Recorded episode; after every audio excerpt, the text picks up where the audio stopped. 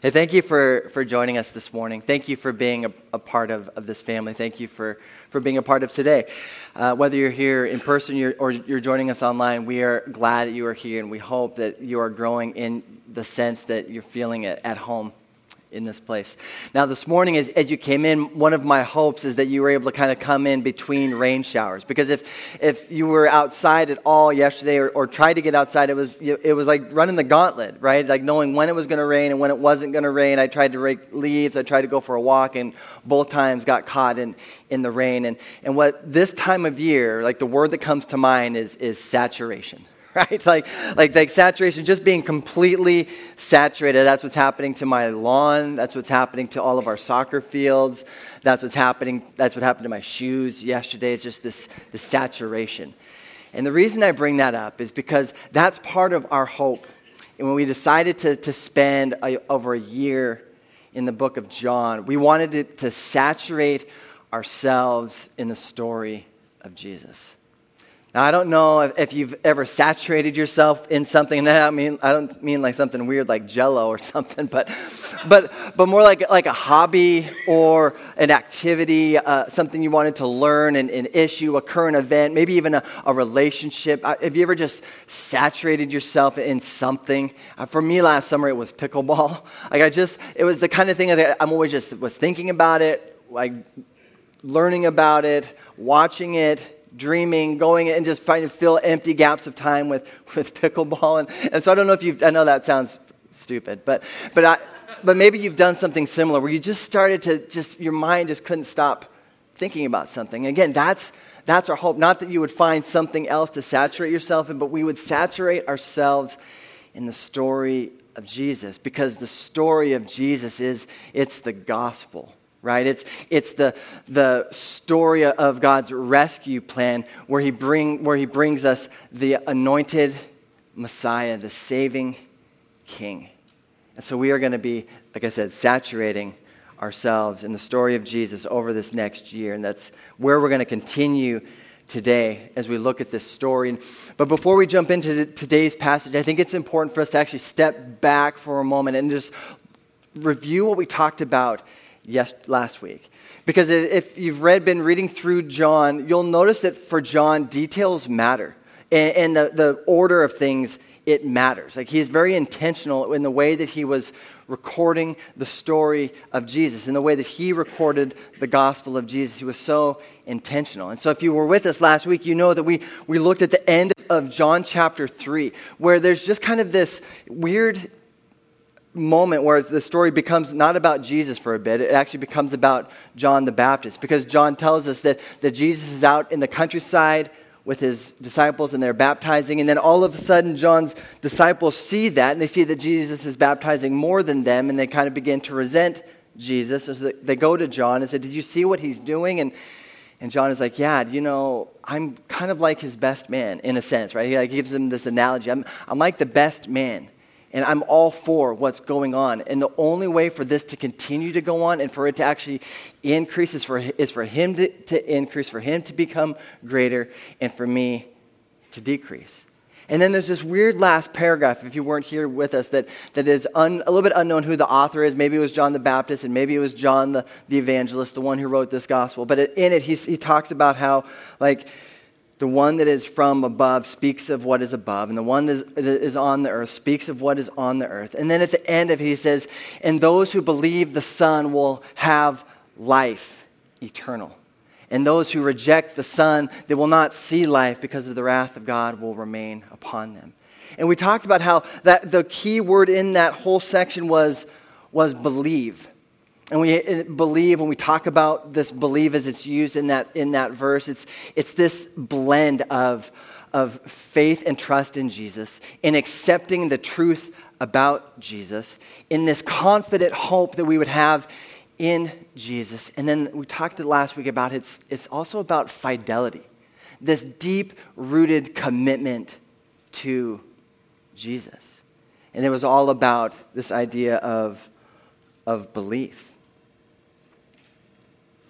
And what we'll see as we move through the rest of, of John's gospel and as we continue to actually follow Jesus ourselves, we'll see that, that believing Jesus, it actually frees us up to become like Jesus.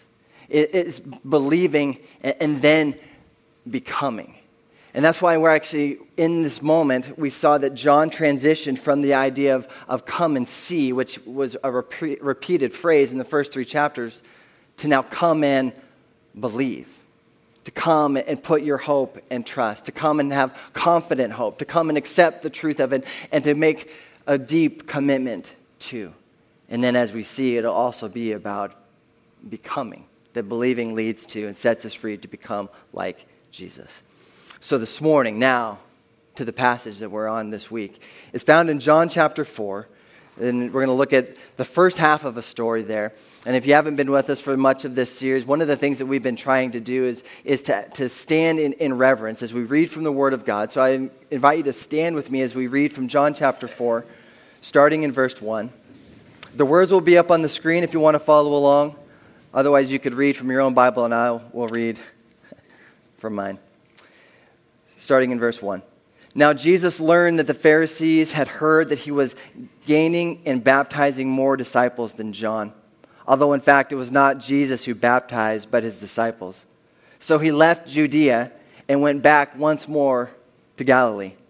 Now he had to go through Samaria. So he came to a town in Samaria called Sychar, near the plot of ground Jacob had given to his son Joseph. And Jacob's, Jacob's well was there and Jesus, tired as he was from the journey, sat down by the well. It was about noon. When a Samaritan woman came to draw water, Jesus said to her, Will you give me a drink?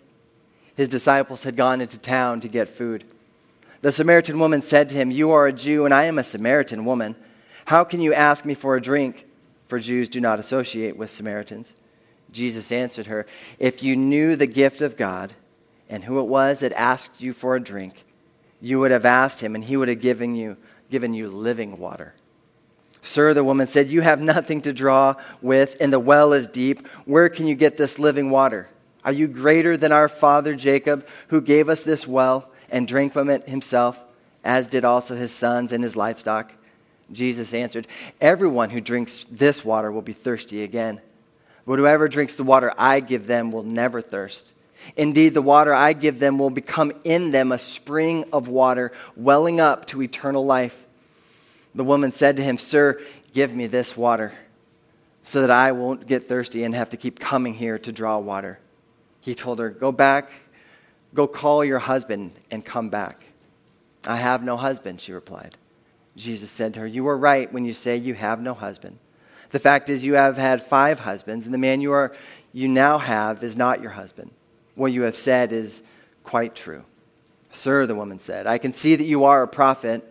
Our ancestors worshipped on this mountain, but you Jews claim that the place where we must worship is in Jerusalem. Woman, Jesus replied, believe me, a time is coming when you will worship the Father neither on this mountain nor in Jerusalem. You Samaritans worship what you do not know. We worship what we do know, for salvation is from the Jews.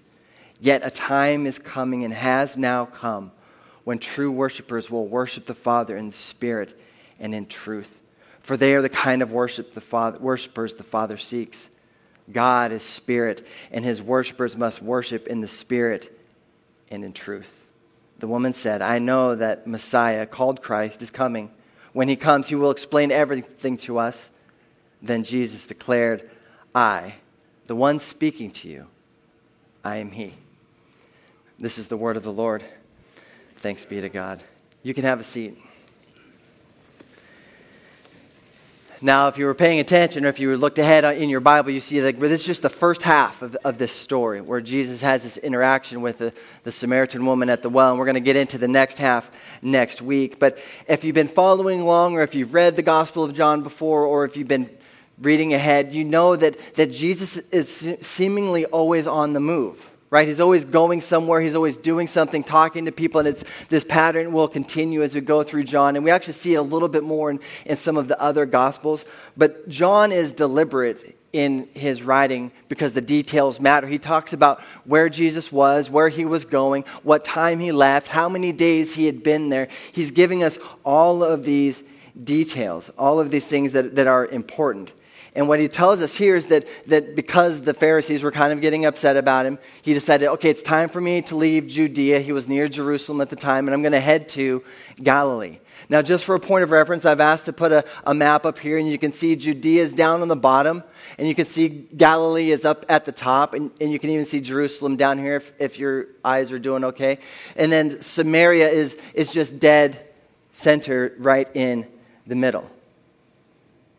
Now, John, he points out in this passage, he says, now he, Jesus, he had to go through Samaria. Now, Jesus has done this trip, this journey, a, a, number of times. It's, it's like, for him, it was probably like going home for, for Thanksgiving, right? You just know the way to your parents' house. You just know how to get there. You know how long it's going to take. This was a trip that Jesus had done a number of times and, and will do again as we, as we follow him along in this journey. But John points out that he decided he had to go through Samaria. And John doesn't just put details in for no purpose. He was pointing something out. He was making sure that we saw that. I think the question for us is, is why? Like, why did Jesus have to go through Samaria? And what, what, did he, what did he mean by did he, that he had to? Was this the Holy Spirit was telling Jesus, you need to go through there? Was this God's will for Jesus? We saw that when Jesus went out into the wilderness, the Holy Spirit led him out into the wilderness. Or was it just simply the most efficient route? From Judea to Galilee? Was it just the, the straight shot? So it got me thinking. It got me wondering. So I got on the Google machine, right? And I, and I typed in the, the map for, for like this area. So you see again Jerusalem and, and Nazareth is up on top. That's kind of in the, the Galilean area. Cana is, is up in that area as well. And, and Samaria is, is right in the middle. So I, I asked Google, I said, so what, what's the fastest, or how do I get from Jerusalem to, I said Cana, like up, up into Galilee. And here's what it said, it said, head left. And it said, it's going to only take an hour and 40 minutes. And I was like, okay, that's great. But what we know about Google, right, when we type in our directions, it's going to give us an option because we like choices. We want to make our own decisions. We want to pick the best route for us. Let me give you an example of this. Like, if, whenever someone asks me to, to take them to the airport, I, I check to see, like, what's the best route. I ask Google, and usually it says, you know, take I 5 and then out on 84, and you'll get there the fastest. But we all know that you could also go out 205, and if you go out 205, you're going to run across somebody, Chick fil A. I mean, it's like it's right there off of 205. It's, thank you, Natasha. But it's. And so, I mean, I know which route I'm going to go. I, I'm, I'm going to choose that route. In fact, I offer to drive people to the airport because I know it's, unless it's Sunday, then I'm like, you're on your own. But because you just, we like choices. And so I, I, Google gave us another option, and it, and it, was go to the right. And go, go to the right. And, and neither one of them sent us down the middle. And, and, I, was, and I thought to myself, well, why, was, why did it do that? And I thought, I looked at I was like, oh, it's, these are driving directions. And so, I mean, Jesus, I, in case you didn't know this, Jesus didn't have a car, right? I want to make that clear at this point. And so I typed in, like, I clicked on the walking directions, and there goes straight through, like where Samaria would be. Samaria's right dead center, if you remember where it was earlier. And the walking directions would have been a straight line up through Samaria from Judea to Galilee. And, and the question for me at that point was like, so why, why did they give the driving routes all the way around Samaria? Why did they go around like that, all that area? And, and the reason was because here's the terrain. Like it's just all, I mean, you could probably drive it, but you don't want to, right? And so it, it, this was the, the, the best way to, to walk. Because then I, I looked for another walking option, and this is the, the last picture. And here was the last walking option, was to kind of go out towards the Jordan River, follow along up the Jordan River, but it added at least six hours likely a, a, two days it was what it would add to that walk it's probably a, a two to three day walk straight up through samaria it's probably a, a, four to six day walk if you went around and here's the, and here's the thing is that the jewish people like they knew they had some options.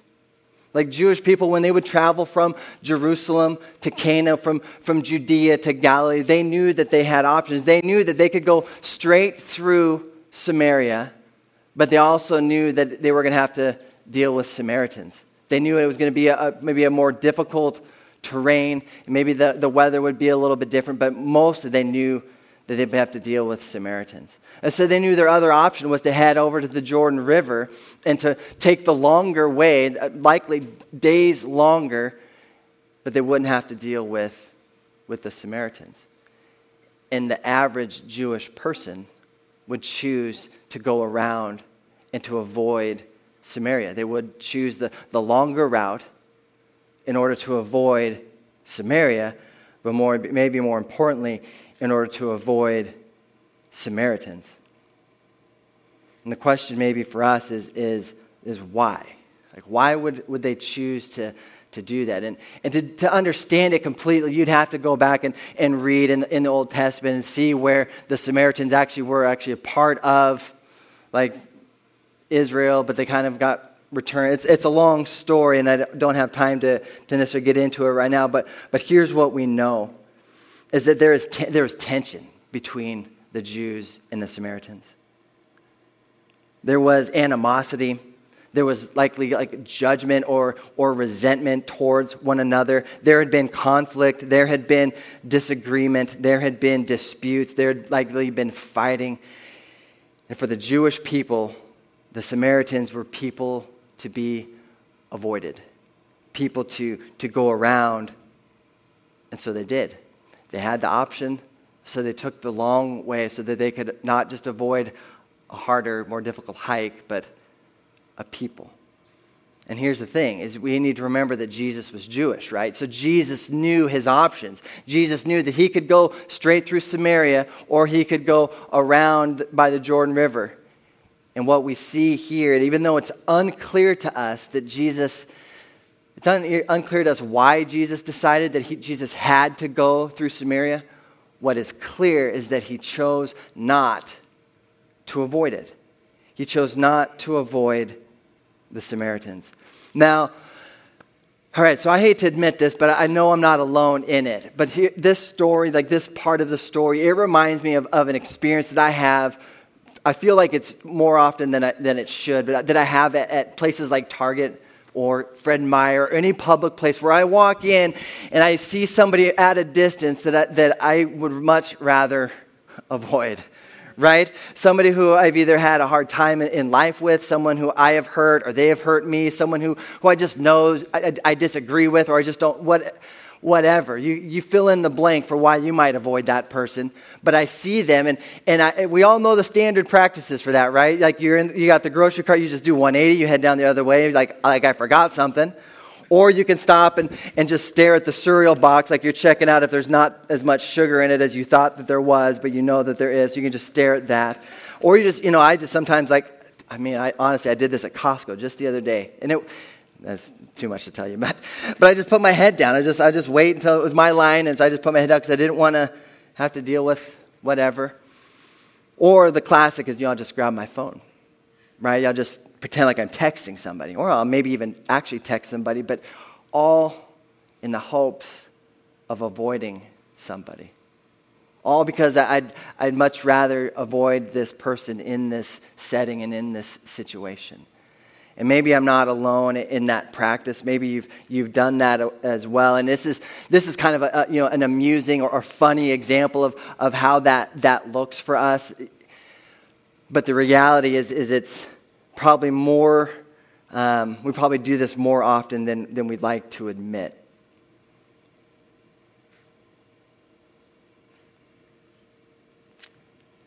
But Jesus, he didn't avoid the Samaritans. He didn't choose another option. He decided to go through instead. He didn't ignore them, he didn't go around them.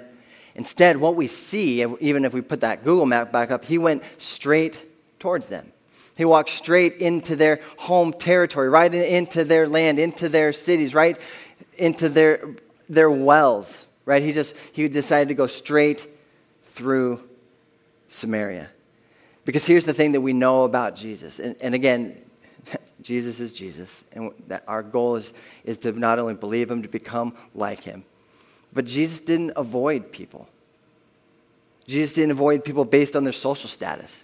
He didn't avoid people based on their health or their wealth or their nationality. He didn't avoid people based on their religion, their politics, or their behavior.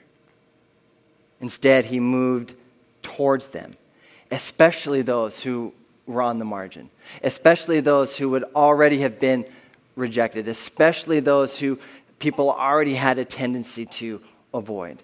Jesus would move toward them. He would move towards their territory. He'd move towards their turf. He'd move towards their place in space. He'd move, he'd move towards them. And here's, here's the thing is that Jesus goes where his presence and where his kingdom and where his love is, is needed the most. Like those were the places, and, and when we read, as we continue in this story, we'll see it. Like those are the places that he was leading his disciples into, right? As they're following Jesus, these are the places that he was leading them, them into. And honestly, like this is, this is for me, this, I think this is for us as, as Christians and as, as followers of Jesus, that sometimes it feels like, like the, the places and the people and the issues that we tend to avoid are the places and the people and the issues that need the presence of Jesus, that need the kingdom of God, that need the love of Jesus the most. Those are the ones that we that are maybe the hardest for us to enter into. And because I could come up with a whole list of them, right? Of, of these people, places, or issues that, that we would much rather just avoid because it's easier, right? Because we're, maybe we, we, we're afraid in some way. We, we don't, we're, we're, maybe we're critical of other people. Maybe it's like the, like the Samaritans. We just, these are people we don't agree with. We don't,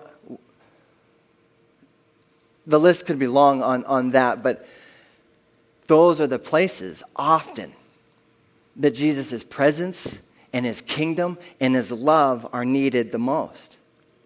And so, why did Jesus go through Samaria?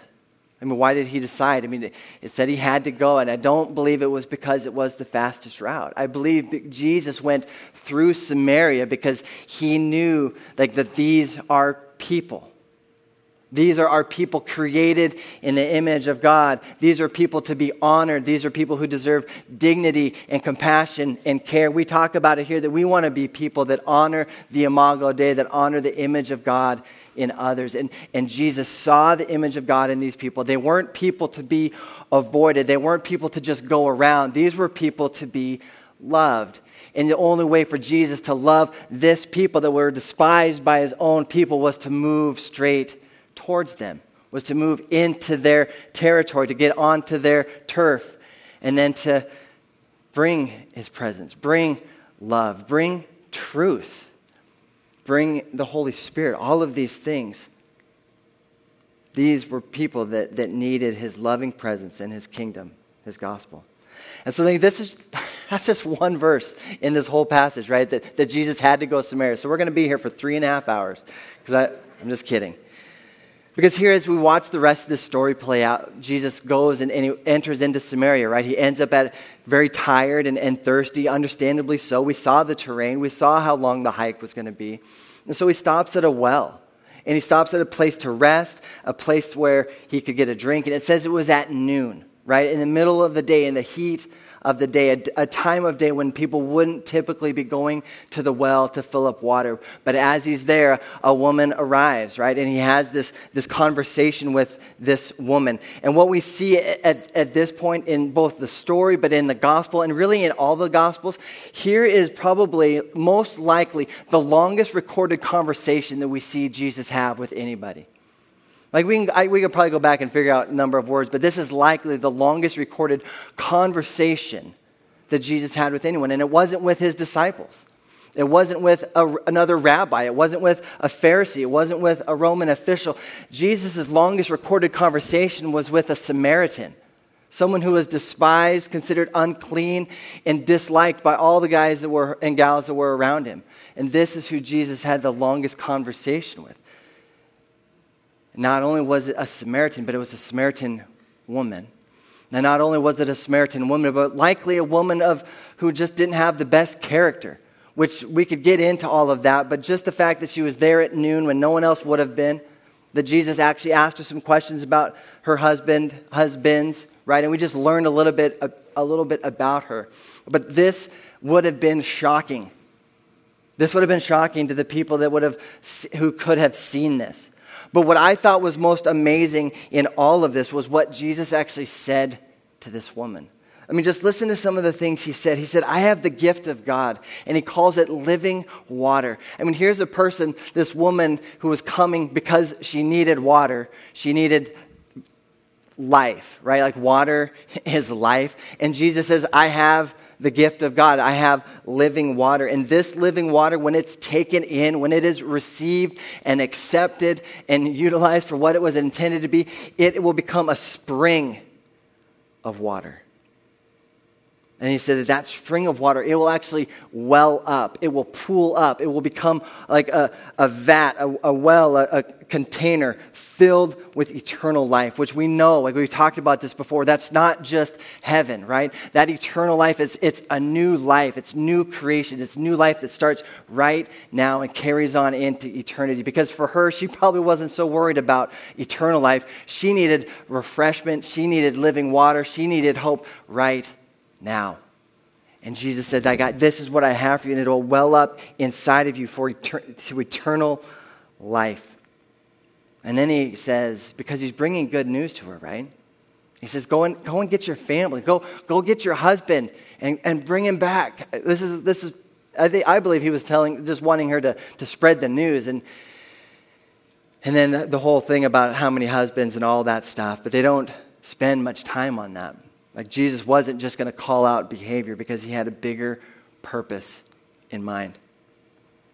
He says to her, he tells her the truth in that moment, right? He's like, You don't, you're right when you say you don't have one husband, you have five. And, and he just speaks reality and he speaks truth, but not condemnation, not attack, just truth, just reality. But then he moves on. And he says, A time is coming when access, basically, I'm kind of paraphrasing, but he's saying a time is coming when access to God, it won't be limited to location and it won't be determined by your behavior. In fact, he says a time has come when the life of God, like life with God, which is a life of, of worship, is going to be found and grounded in spirit and in truth. Now, for the most part, we understand what those two things mean, but let me just review it. Like in spirit, he's talking about in the presence of God. Like the Spirit is the presence of God. Gordon Fee, a theologian, would describe the Spirit this way he'd say it's God's empowering presence.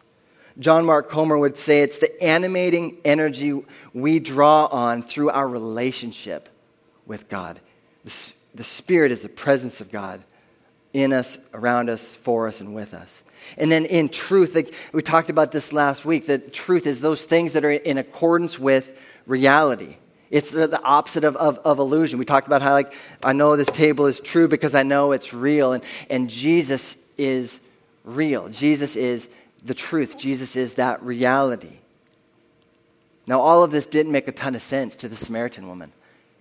And so she made kind of a weird statement. She just said, You know, the, eventually Messiah, the Christ, will come. And when the Christ comes, he's going to explain it all. So thanks, thanks, but no thanks. I'm just going to wait for the Messiah. And Jesus says, the most significant thing in, in all of what he says, he says, the one that you are talking about, the one you're speaking of, the Messiah, I am he.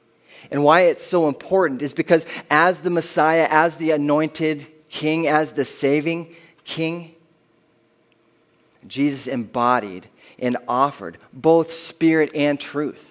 Like Jesus was the embodiment of spirit and truth, and he offered both spirit, the presence of God, and truth, the reality of God in himself and in his, in his words. The relational presence of God and the truth and the reality of God. You see, Jesus, as the Messiah, he would be this, the new temple. You notice how Jesus told her, a day is coming when we won't worship on that mountain or this mountain. We won't worship in a temple because we will have a new temple, and I am He. I am the new temple. I am, going, I am the place where heaven and earth will intersect. I am the place where true worship will take place. And I am the, the one who true worshipers will, worshipers will come to.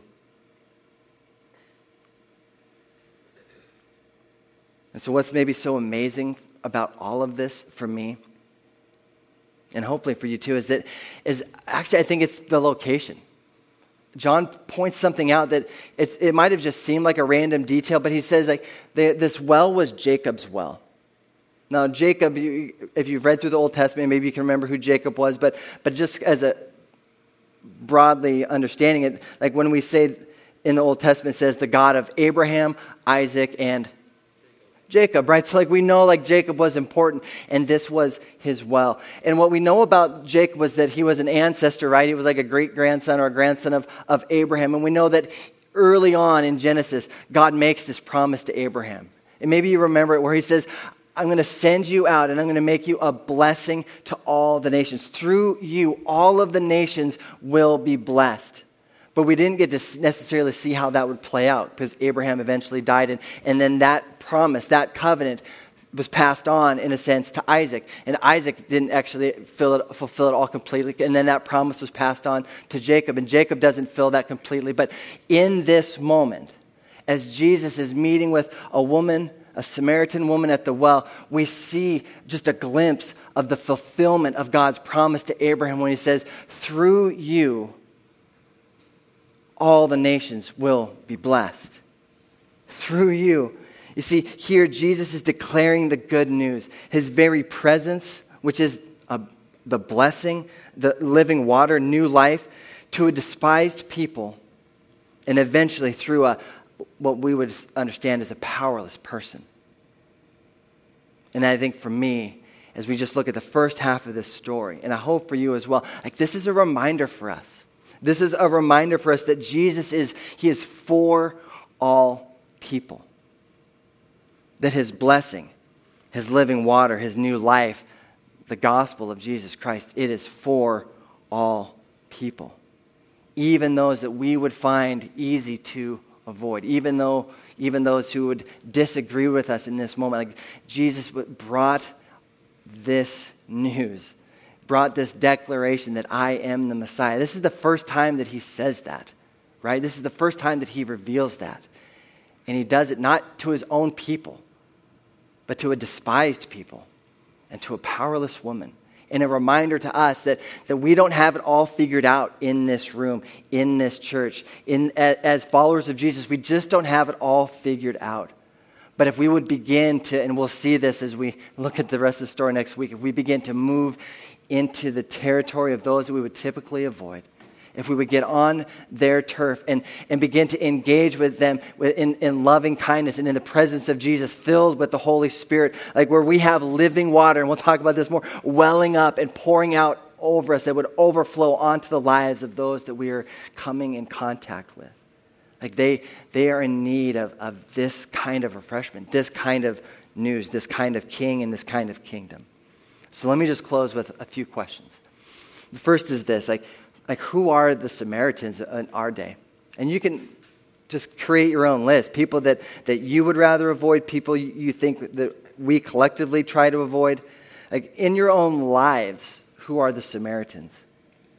Do you have people that you avoid? Do you have places and spaces and issues and conversations and tensions that you tend to avoid because it's, it's easier and, it, and it's safer, it's less complicated? all, whatever the reason might be. It's good for us to identify these things. Maybe these are like situations in, in your family or in your neighborhood or at your workplace. These aren't easy places, these aren't easy tensions. I'm not trying to look at this thing with, with rose colored glasses, but these are places and spaces that we can move towards and bring the presence of Jesus into. And so, how? how, can, how and where can we move towards them? Move into their land and onto their territory. And if you're not sure about the how, like I want to encourage you to go back and reread this whole story, like verse 1 to, to 40 something, and just watch in your mind. Watch and, and listen and learn from Jesus. And if you want a, a little bit of homework, go home and, and download the Chosen app watch the season finale from season one where, where they retell this story. And you'll, it's a dramatization of it, right? But you'll get a picture of what it looks like. Would you stand with me as we just close in prayer and as the worship team comes up? Father, we thank you that you sent your son to people that were broken and messed up, to people who were hard hearted and stiff necked, people that knew exactly what you wanted from them and yet struggled to do it. Lord, that's, that's us. Lord, you came and walked, you, you came in the flesh, Jesus, and you walked straight towards us. You moved towards, like, in a sense, our turf, and you brought the love of God, you brought living water. Lord, and we, we've experienced it, and we're so grateful for it. And if we haven't, Lord, I just I pray that you would help us to, to pursue you even more and to, to experience your life giving refreshment in our lives. But Lord, would you help us to, to not be people who would hold that to ourselves? Would you help us to not be people who would tend to avoid?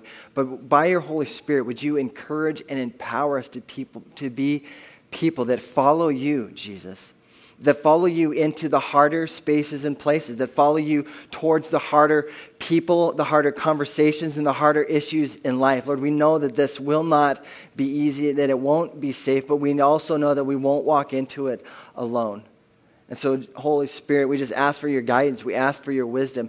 And Jesus, help us to continue to, to learn from you, to listen to you as we seek to follow you together. Lord, by your grace, by your strength, by your power, and for your glory. In your name we pray. Amen.